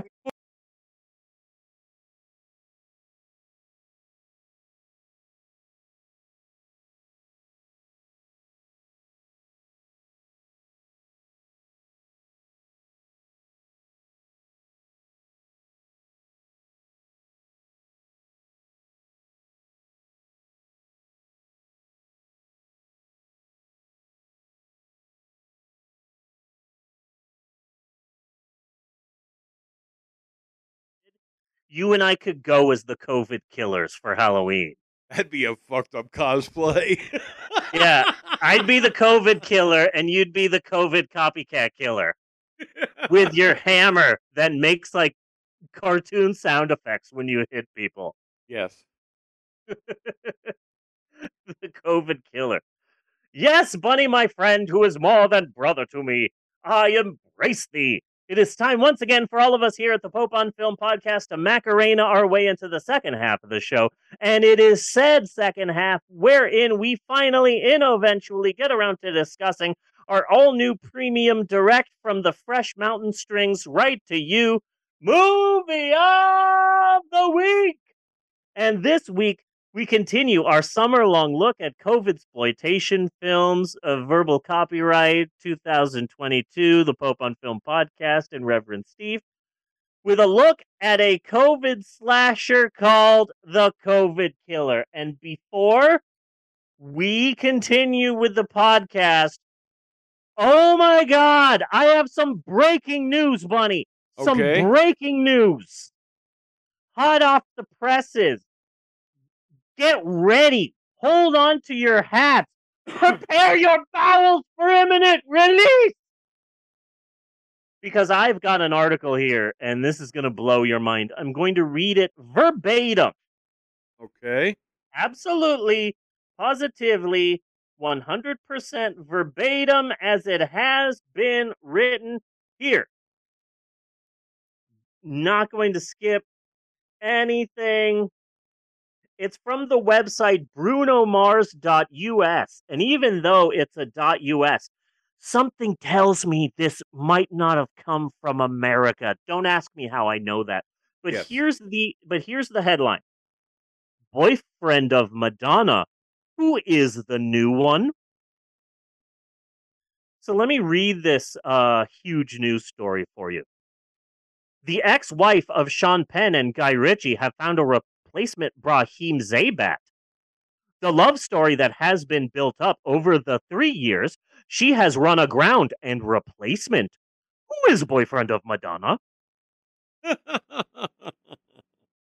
The singer of the song Hung Up is once again are making love with a man younger. Who is boyfriend of Madonna? uh-huh. A dancer and choreographer, 26 year old, became Madonna's date. He is Timor Steffens, dancer ever accompanied Beyonce in Grammy Award 2010. Okay. Okay. What if evidence? If we have they- anybody listening who does rap music or electro or something like that, that shit right there needs to be fucking sampled. Yeah, it's pretty great. It's pretty great. I- what evidence they dating? Caught on camera during a date in New York City on Broadway, Madonna knows man with a six pack of 2010 at the chateau. Wow, that's big news there. This has to be written by the same person who who uh who wrote Does Bruno Mars. Does Bruno Mars is gay? Yeah, it's the same. Unlike when Brahim Zaibat dating Madonna, who at the time Madonna ever admit that Brahim is his fiance, a source said that Madonna is not as serious as previously in this men he knew in Switzerland. One year older than Brahim Zaibat, Timor Steffens, boyfriend of Madonna, looks not much older than Brahim. Is this time a serious relationship or just having fun, right? Is this boyfriend of Madonna the last for her? Is he managed relationships with the age range which is too far? Let time answer. Hoping this beautiful woman's 56 year old soon found a suitable partner for him. Wow, that's a huge news story. Why isn't the liberal media reporting this? Yes. Who is boyfriend of Madonna? He is Timor Steffens. Who is, uh, who is of the age range which is too far. Man, what I about the uh, liberal left wing media? I actually feel this makes me happy. This makes me happy, okay? Because I, I'm glad that the Google AI has stepped out and started a blog. Who is a- boyfriend a- of Madonna? celebrity gossip blog. But I, am not here to question what Google, uh, the Google AI may be into, Yeah, you know. But but everyone's asking. Sh- you know, I was really kind of down for destroying the planet. So, so celebrity blog is kind of a comfort, Yeah, you know. who is boyfriend of Madonna? I think Google AI needs to be encouraged in their endeavors in the I'm world it. of celebrity gossip. Yeah, I love that. That's great stuff. I'm going to read more from that website. There's a bunch more articles. That website is famous because of an article on there with one of the best written articles of all time. It has it also has the greatest headline. Does Bruno Mars is gay? That's that. It's it's mwah, it's a masterpiece. yes. It is a masterpiece article. So, who is boyfriend of Madonna? So, okay, so it's uh summer time. Uh you got women, you got women on your mind. And really, if her dad's rich, take her out for a meal. But if her daddy's poor, and here's the important thing, just do what you feel. You can rape her behind the dumpster. just do what you feel. Yeah. Do what you feel. Uh, I think it's hilarious that Mungo Jerry. Number one, their name is so different after you've seen Cats four times in theaters, Yes. which I'm not only proud about, but I'm also smug about it. Number two, uh, um, I love the fact that the band Mungo Jerry was mentioned in Avengers Endgame, which means that you know it's canon in the MCU, Yes. and I like that. And that Shirley from Community said it in an elevator. I also like that. Okay, so it's summer, and uh, we do themed summers here at the Pope on Film podcast. And this summer, we're looking at COVID exploitation films, uh, cheap films that were quickly made to cash in on a deadly pandemic that has killed millions. And this week, it's the 2021 film The COVID Killer, which currently has a 1.6 out of 10 on IMDb, which I personally think is way too generous. yes, it is. Uh, I'm gonna try and stay uh, focused here. We've already had long discussions about uh, 1960s Marvel cartoons and uh, who is Madonna boyfriend because any other thing is more fun to talk about than this movie Yes. because this movie sucks ass. But uh, so I'm gonna try and not go on tangents anymore. But there is something I wanted to mention. So, Bunny, there's a review of the COVID killer on IMDb that I wanted to mention. This one is from IMDb user Warehouse Reviews. Thank you, Warehouse Reviews. And it says, actually getting COVID is better than this movie. Bunny, your thoughts? Uh I I I think it would be more fun. I think it would be more fun than than having to watch this movie. I think Biden just got COVID for the second time. They Uh, called it a I think he thought he had it. He didn't have it. Who the fuck knows? Who the fuck cares? Yeah. At, at, at, it's kind of sad to think that at this point I'm proud that I haven't gotten COVID twice. Yes. Amber's gotten it three times. Oh. My daughter Amber has gotten it three times.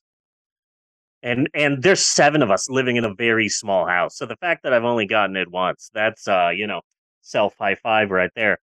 Uh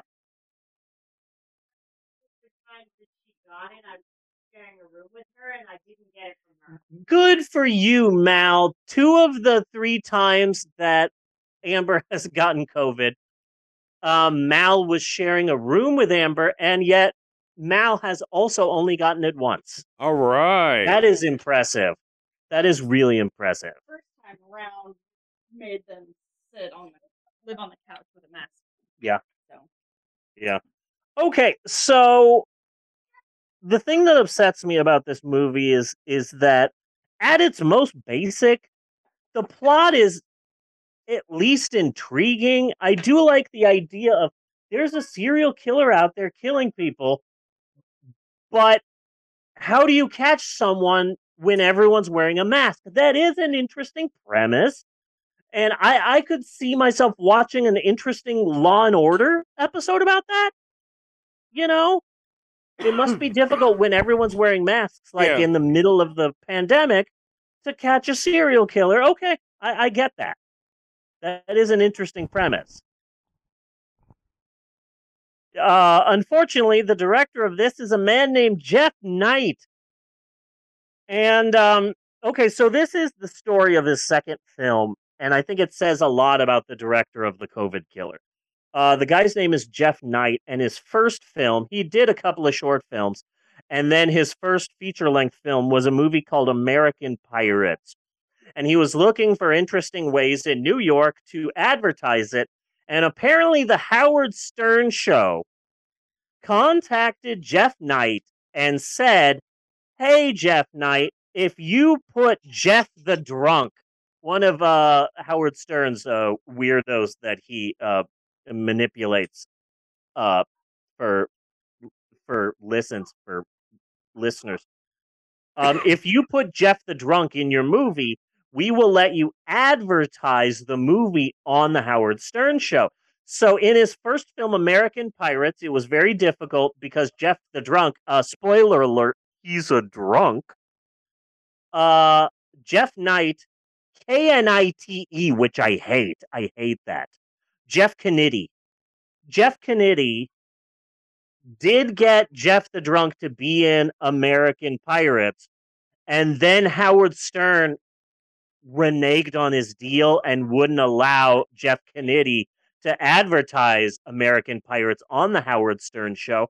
So he went through this long, arduous process of trying to get on the Howard Stern show, which he turned into his second film, a documentary called Searching for Howard, uh, Waiting for Howard Stern. Okay. And you see a second of it uh, in this week's movie, his third full length film, The COVID Killer. And just the fact that this guy is struggling to get on the Howard Stern show, I think tells you everything you need to know about this director. Yes. Not the highest of highbrows, I think is what we're saying. But if I could just go on a small tangent, I can't believe that Howard Stern has gone the way of I'm Bart Simpson, who the hell are you? And uh, oh my God, they killed Kenny.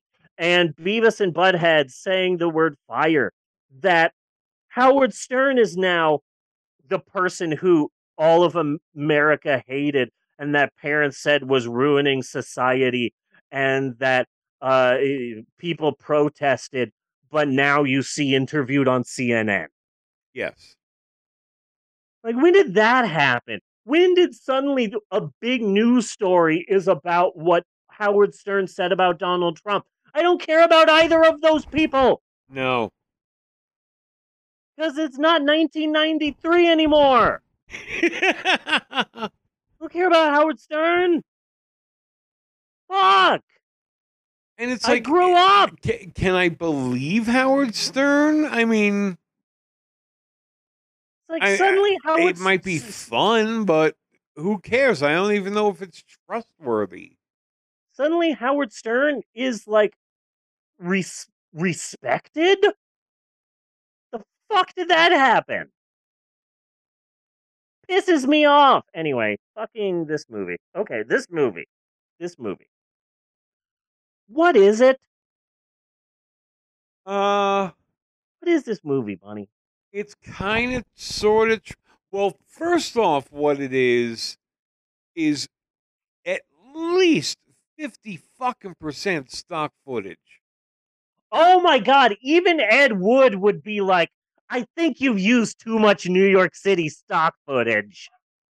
and like even Ed Wood even would be like, back it up on the stock footage, buddy. not even stock footage like shit that he's lifted off of youtube that you no way did uh fucking what's his name farrell the talk show guy Jimmy Fallon. Jimmy Fallon. No the fuck way did Jimmy Fallon sign off to be in this fucking movie? the COVID that did killer. not happen. The Young Yeah. Turks did not sign off to be in this fucking movie. Yep, the young a Turks. lot of this of the news footage he did not have permission Yep. and he's altering them to make it look like it's all coming from some local station Yeah, and he crops it badly. He crops it all pretty freaking horribly. so Ew. that's it that's that's one half of the movie Yeah. okay is various people trump fauci whoever talking about coronavirus I don't think I have said this on the podcast since we did that pretty horrible remake, modern day remake of Plan 9, but the best part was the naked chick with the big ass. yeah I haven't said that since we saw uh, Mr. Lobo's uh, star making vehicle, yes Plan 9. Way to not give me a call, but that's beside the point. I've moved on. From that. Uh, that's definitely not an engram. yes This movie wants to be so much, but at the end of the day, it just reeks of a group of friends making a quick buck by making movies that they aren't talented enough to actually make. yes And I think I've said this multiple times during our summer of COVID exploitation films, but the best part of this movie is when the credits are done, there's only 79 minutes left. yes So that's oh my god! And the fucking the fu- fucking ending credits. First off, the ending credits were like ten minutes long at least. because he's putting bloopers in between the credits He in the hopes that you don't balls. notice the I fact that only like three What people made this. balls to put blooper reels at the end of this piece of shit.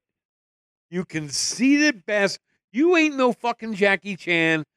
You ain't Yes. no you you ain't yeah. You ain't no Burt fucking Reynolds, okay? Exactly. Exactly. I was about to say the only time that end credits should have a blooper reel is number one, if you're watching a Pixar movie. They don't even do that anymore and it pisses me off. Uh if it's a Burt Reynolds movie or if Jackie Chan breaks something. Yeah. If Jackie Chan hasn't broken anything, I don't want to see the bloopers. That being said, uh Everything Everywhere All at Once is one of my favorite movies. Yes. Definitely the number one movie of the year so far. Uh I I have real I have real high hopes for that movie uh A Thousand Years of Longing that's going to be coming out soon. Uh Oh, and also uh there's a preview out in September. We're already getting a prequel to X. Yeah. Yeah, because they made X and they made the prequel back to back.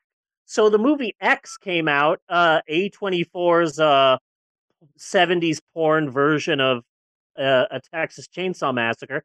And now, six months later in September, we're getting a prequel. They've already made it, it's already ready to go. I'm really excited about that.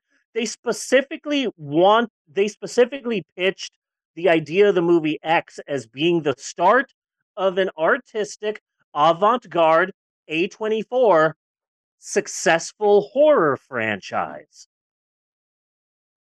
And I really like the concept of that. That, like, oh, A24 will have its own high class saw. That's kind of awesome. I'm, I'm really excited about it. Anyway, uh, this weekend they re released Everything Everywhere All at Once in theaters. So last night, my wife and I went to go see it in theaters, and they had a really sweet, funny introduction by the two filmmakers. And then at the end, they showed eight minutes of bloopers, Yeah. and it was hilarious. It was, oh, I love that movie so much. Everything Everywhere All at Once. It was so good. And I brought a googly eye to put on my forehead. Yeah, and I was really proud of that. There were only like eight other people in the theater. It was really nice. Uh, love that film. Okay, uh, focus. Focus. This movie Well, sucks so not much. to focus on. Uh, there's a So lot got- more to focus we got on. half stock footage And then I a swear. 10 minute credit sequence of bloopers. That's Yeah. not a whole hell of a lot movie left. No. Of which it was trying to be a police procedural slash slasher film. The worst fucking police Yeah. in the freaking world. Low budget as shit. Porn has better quality than this film. Yes. 90s pornography has better quality than this film.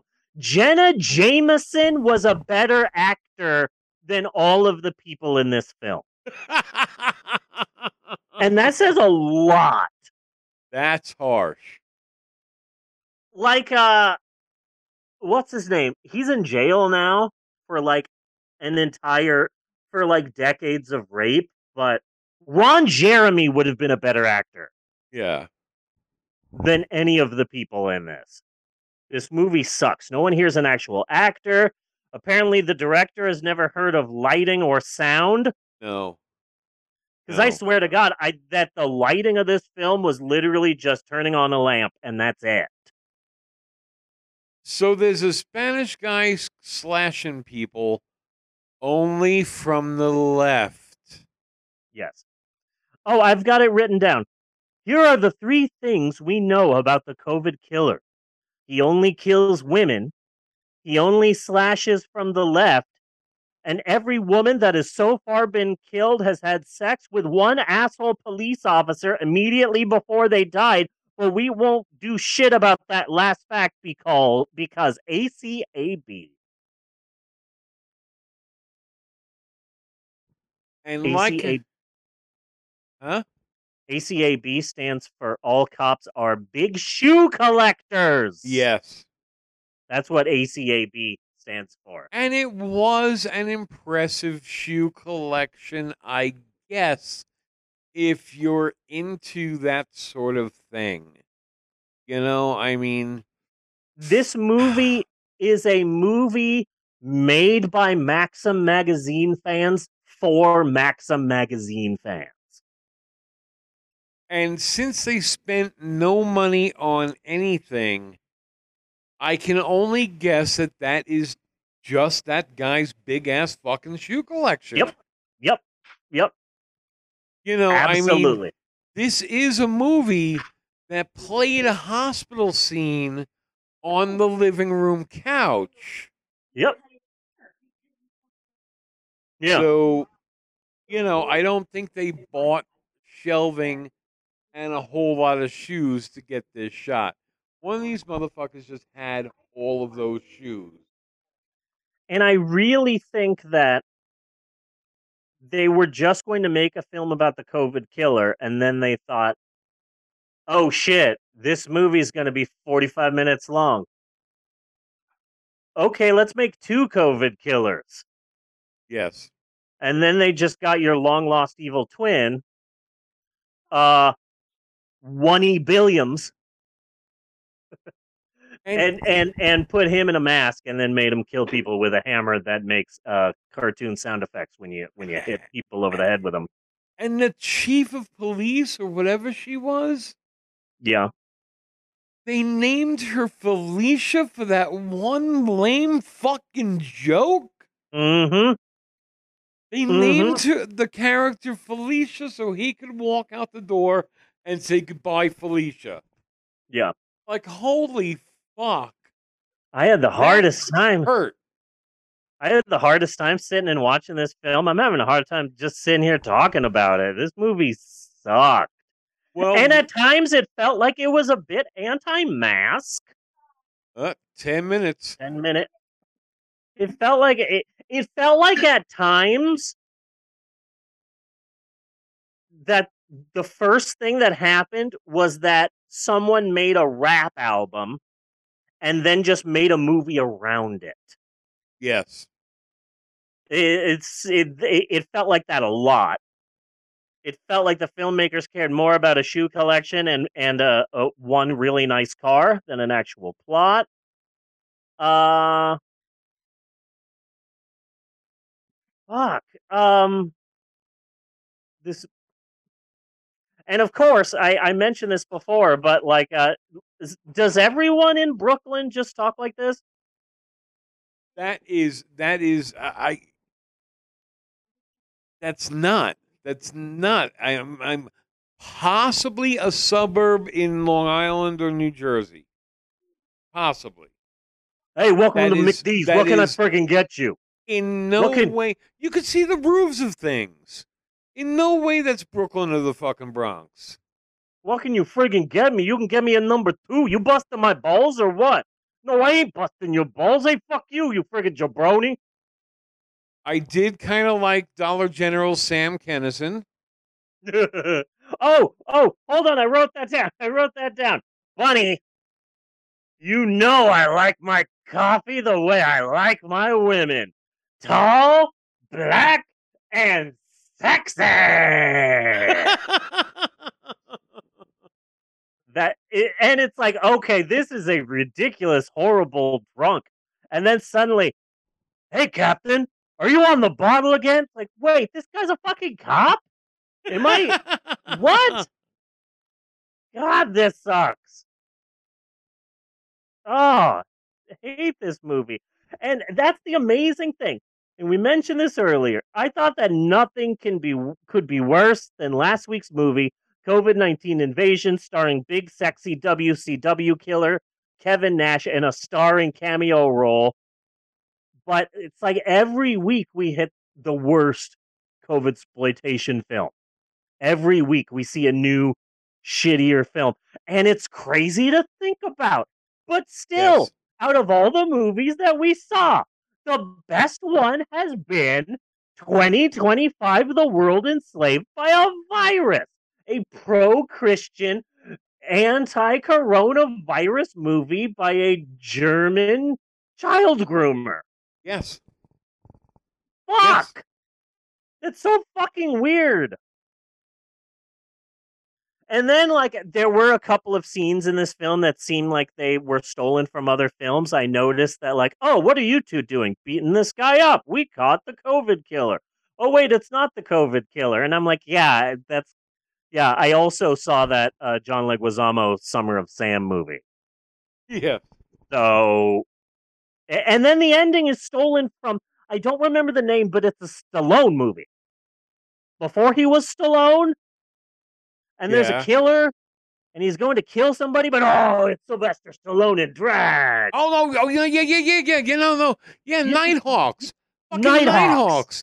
That Yeah, was the, the- the- Lindsay. that, that was supposed to be Lindsay Wagner, Yeah, but Stallone dressed up as Lizzie, Lindsay Wagner because totally the same body type. That's 100% the ending of the COVID killer. They stole it from Nighthawk. Stallone is a lot more lithe than you would think. Yeah, You know? and it's like, like, damn, that's that Stallone movie. Fuck. yeah, But they catch the that COVID was a good killer. movie. Yeah, it was. They caught the COVID killer, but they didn't catch the COVID COVID copycat killer. They're leaving it open for a sequel. How Yes. excited are you, Bunny, for the sequel? Uh, about not at all. Okay, they haven't announced it yet. I'm assuming that they will eventually do it. It's not like Jeff Kennedy would ever say no to a project. I, is is something that I think I can safely say. Okay, so And then we had a fucking movie in a movie. yeah, What the hell was that about? So we've seen Okay, so so far this summer we've seen 2025 The World Enslaved by a Virus, a pro-Christian anti-coronavirus movie which was shit. Uh but but it was so bad it was funny. Then we watched the Mitesh Patel film Anti-Coronavirus aka Fake Crying the Movie which was horrible.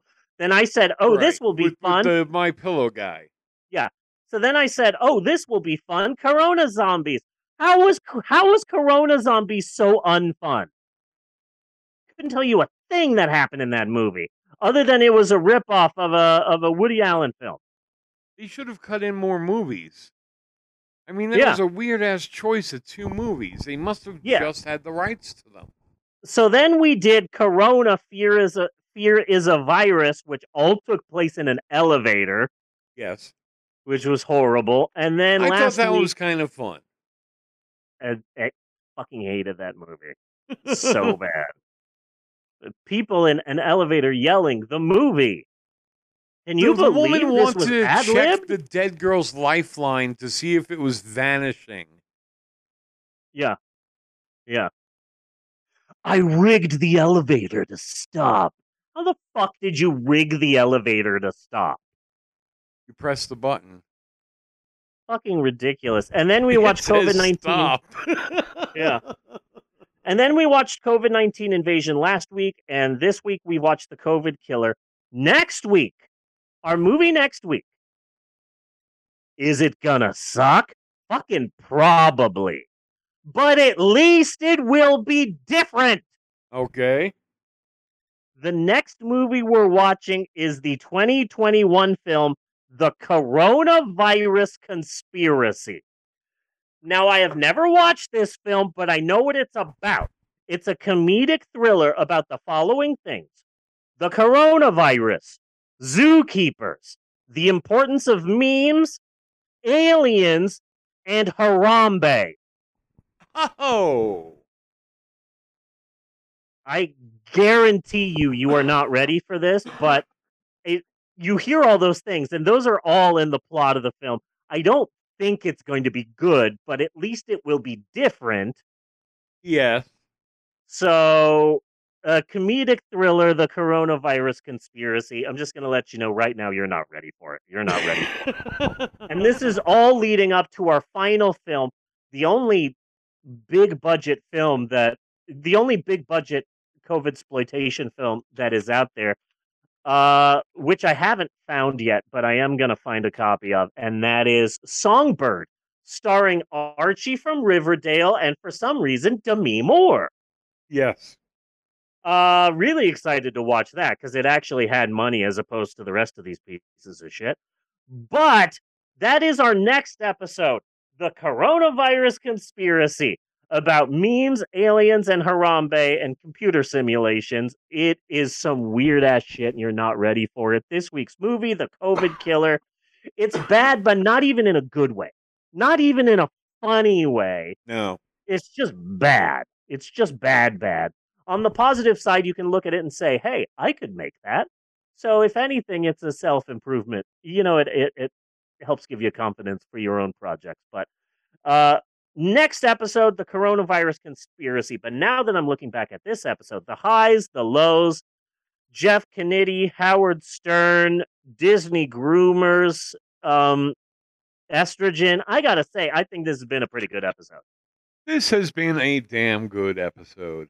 A Good, damn glad a to double damn good episode. A rare double damn. We got a rare double damn. Well, hot damn for the rare double down. Uh, I I concur with your assessment, good sir. So until next week, I am Bunny Williams. And I am Reverend Steve Maylin, and on behalf of Natasha and Eleanor and Mal and everybody else, I just want to say thanks for listening, and we will see you next week, you godless heathens. Hurry, we've got less than a minute. Thank you just shuffled the puppy. And you COVID zombies? And you cookie? Nice. Do do do do do do do do do do. Cut and print. Yes, we got it all in. Cut USA! and print. USA, USA. Uh, the chant. Hi, everybody. It's me,